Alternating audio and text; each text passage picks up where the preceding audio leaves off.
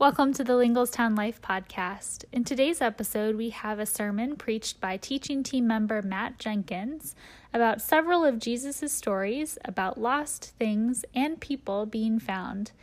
This message was first preached on August 22nd, 2021, at the Linglestown Life Church in Harrisburg, Pennsylvania.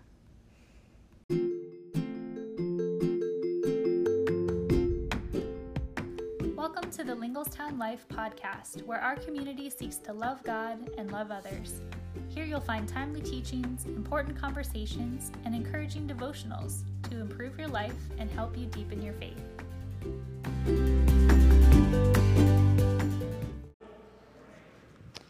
So, have you ever lost anything before? Maybe it was your keys when you were in a rush, or a piece of jewelry, or a favorite toy. And if you did lose something, what was it like? What was the feeling you had when it was found? Were you relieved? Were you angry that you had misplaced it? Your keys were in your pocket the whole time? Or did you rejoice that what was lost was found? Hello, my name is Matt Jenkins, and I'm a student at Messiah University. I've had the opportunity this summer to learn with Linglestown Life's teaching team, and I have the opportunity to share today's sermon with you. In the last message of our series, Stories Jesus Told, we will explore three parables concerning lost things the parable of the lost sheep, the parable of the lost coin, and the most famous, the, the parable of the lost son.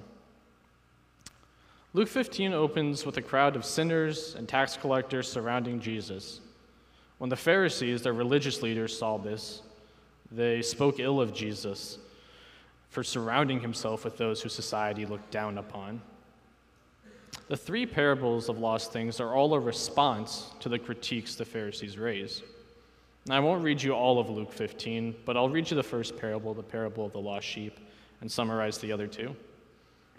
So Luke 15, 5, uh, 3 through 7 reads Then Jesus told them this parable Suppose one of you has a hundred sheep and loses one of them. Doesn't he leave the 99 in the open country and go after the lost sheep until he finds it? And when he finds it, he joyfully puts it on his shoulders and goes home.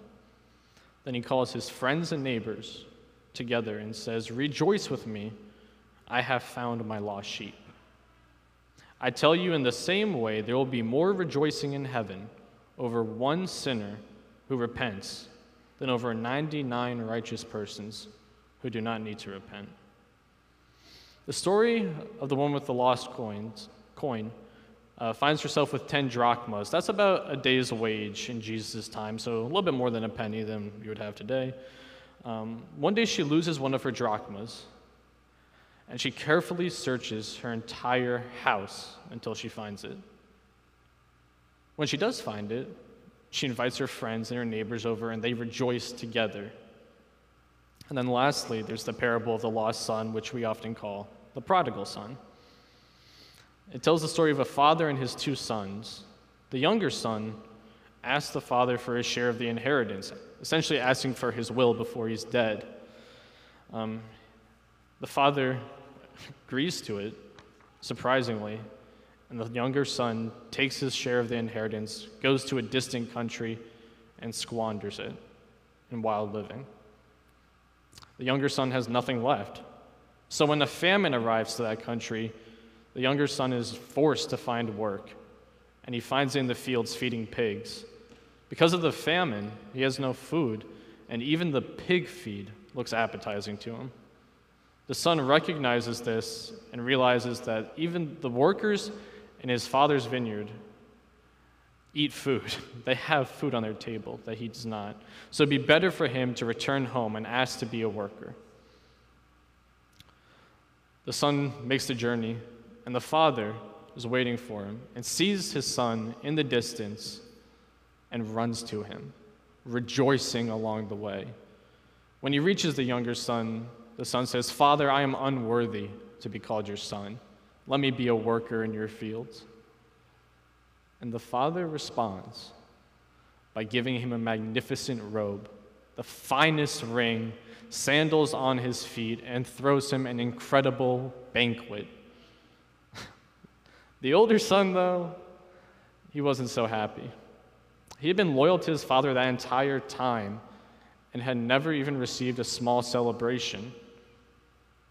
He came to his father angry, and this is what his father had to say to him. We had to celebrate and be glad because this brother of yours was dead and is alive again. He was lost and is found. Now, notice that the father said they had to celebrate. It wasn't a choice to celebrate, but it was something so incredible, so magnificent, so wonderful that they needed to celebrate. In each of the three stories, the, idol, the lost items are not alone. For the sheep, there are 99 other sheep. For the lost coin, there are nine other coins. For the son, there's another son. Jesus told us this so that way we would focus not just on that which was lost, but also that which is found. It is because the lost matter just as much as the found that Jesus has both the lost and the found in the story. Each and every sheep was unique.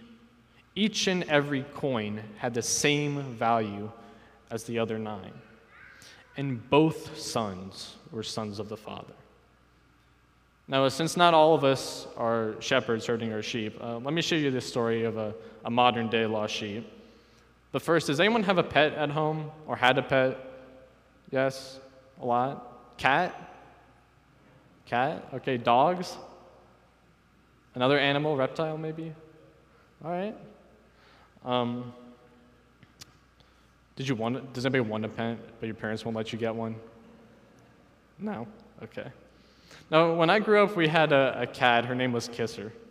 And Kisser, she wasn't the most social cat, but she wasn't very intimidating. She was very kind, and to this day, I still love indoor cats because of her. Now, in fourth grade, in early November, I returned home from school. And by later in the evening, I hadn't seen Kisser around. You know, sometimes she would hide secluded in the basement like cats do. Um, so it wasn't altogether uncommon, but after a couple days of her food and water being untouched, we knew something was wrong. My parents and siblings turned over the whole house searching for her, but she wouldn't turn up. Now, she would often run out whenever my siblings and I would go to school, but we would always herd her back inside. This time, though, it didn't seem like we did that. Throughout the next four months, we asked neighbors and friends to keep an eye out for Kisser. I grew up in a park, uh, next to a park, and there were many branching developments, so there's a wide range for her to wander, but also many eyes to look out for. So we did get a couple of sightings, one of which was in the nearby parking lot for the park, but ultimately we couldn't find her. After a cold, snowy winter and a few months passed, with her being an indoor cat her entire life, we didn't think we'd see her again. That was until one Sunday morning in March of 2009 when my sister was driving to church and then walking along the sidewalk, all by herself, was Kisser, minding her own business. My sister pulled over, got out of the car, called out Kisser, and she looked over like, Yeah, do, do you need something? she, she jotted over, and my sister picked her up, put her in the car, and brought her back home. She was perfectly healthy, well fed. Some kind soul had probably taken care of her over the winter. Now, I tell you this story to, to ask you this question. I never, or a question that I never received, rather. Why do I care? Why did I care about Kisser? If you own a cat or a dog or another animal, has anyone ever asked you, why do you care about this animal? And if they did, what would you say? They're part of the family, right? Your pet knows you, you know your pet, they care about you, you care about them. Our pets are unique to us, they matter.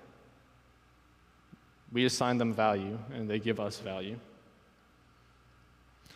Likewise, the shepherd cares for each and every single one of his sheep. Each sheep values just as much as the other.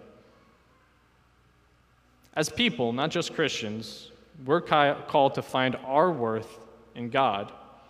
Genesis 1:27 says that humans are made in the image of God. Now, we're going to explore what that image of God means in our next sermon series concerning identity. But for now, we can understand this using a quote from the Catholic Englishman Thomas Merton. Merton was a prolific writer throughout the 20th century, and this is what he had to say about the image of God. To say that I am made in the image of God is to say that love is the reason for my existence. For God is love. Love is my true identity.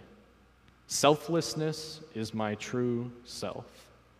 Love is my true character. Love is my name. But even knowing that, we can sometimes still feel lost. Have you ever felt lost or isolated, like you didn't belong or marginalized? These feelings can often be rooted in our own self doubts when we're unsure of our true identity as love. God made each and every person wonderfully in God's image. When you think of someone in your life, whether it's a child, a parent, a spouse, or a best friend, remember that God loves you that much, but also so much more. That is how precious you are in the eyes of God. So be bold, be confident in that. Do not be afraid to understand your own value because God has given you that value. And once you understand your own value, look for those in your life who may be feeling lost. Someone who is perhaps having the same feelings you have or have had. There are many people doubting themselves because they don't know their own value. Yet God continues to love them oh so deeply. We as Christians cannot be satisfied with only 99% of the sheep being found, with only 90% of the coins being found, with only half of the sons being found. Imagine this you go to the daycare to go pick up your kids, and they tell you, We only lost half of them, here's your other two. Right? We can't accept that. Jesus calls us that no matter how close we are to finding the, all the lost things, we cannot stop until every lost thing is found. In doing so, Jesus challenges us with this question Do you have the empathy to recognize when someone is lost and the compassion to go and find them. So take this time, think of one person, of one name in your life who may be feeling lost. And I would encourage you to take a moment with the Lord and think of what you can do to help them be found. Our culture today is one where we try to offer answers or explanations for others but the reality is, sometimes we will all feel lost. So instead of trying to explain it away or give them an answer that they don't want to hear, live like Jesus. Make them feel loved, make them feel hurt, make them feel seen.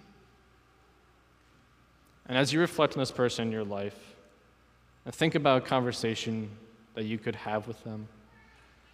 Remember the relentless seeking of the shepherd. Remember the careful searching of the woman. And remember the father who ran to his son from afar.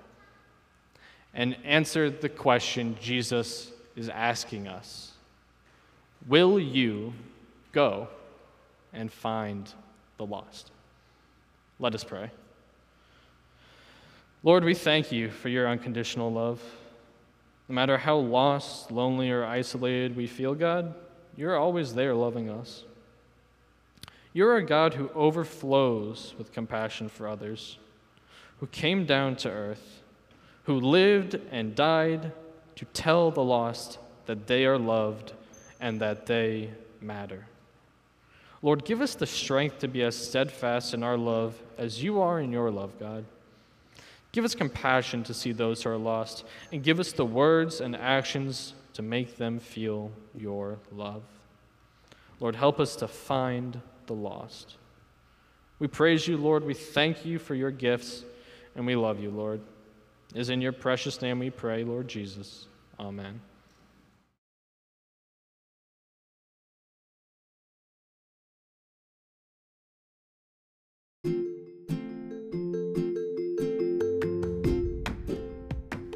Joining us on the Linglestown Life podcast.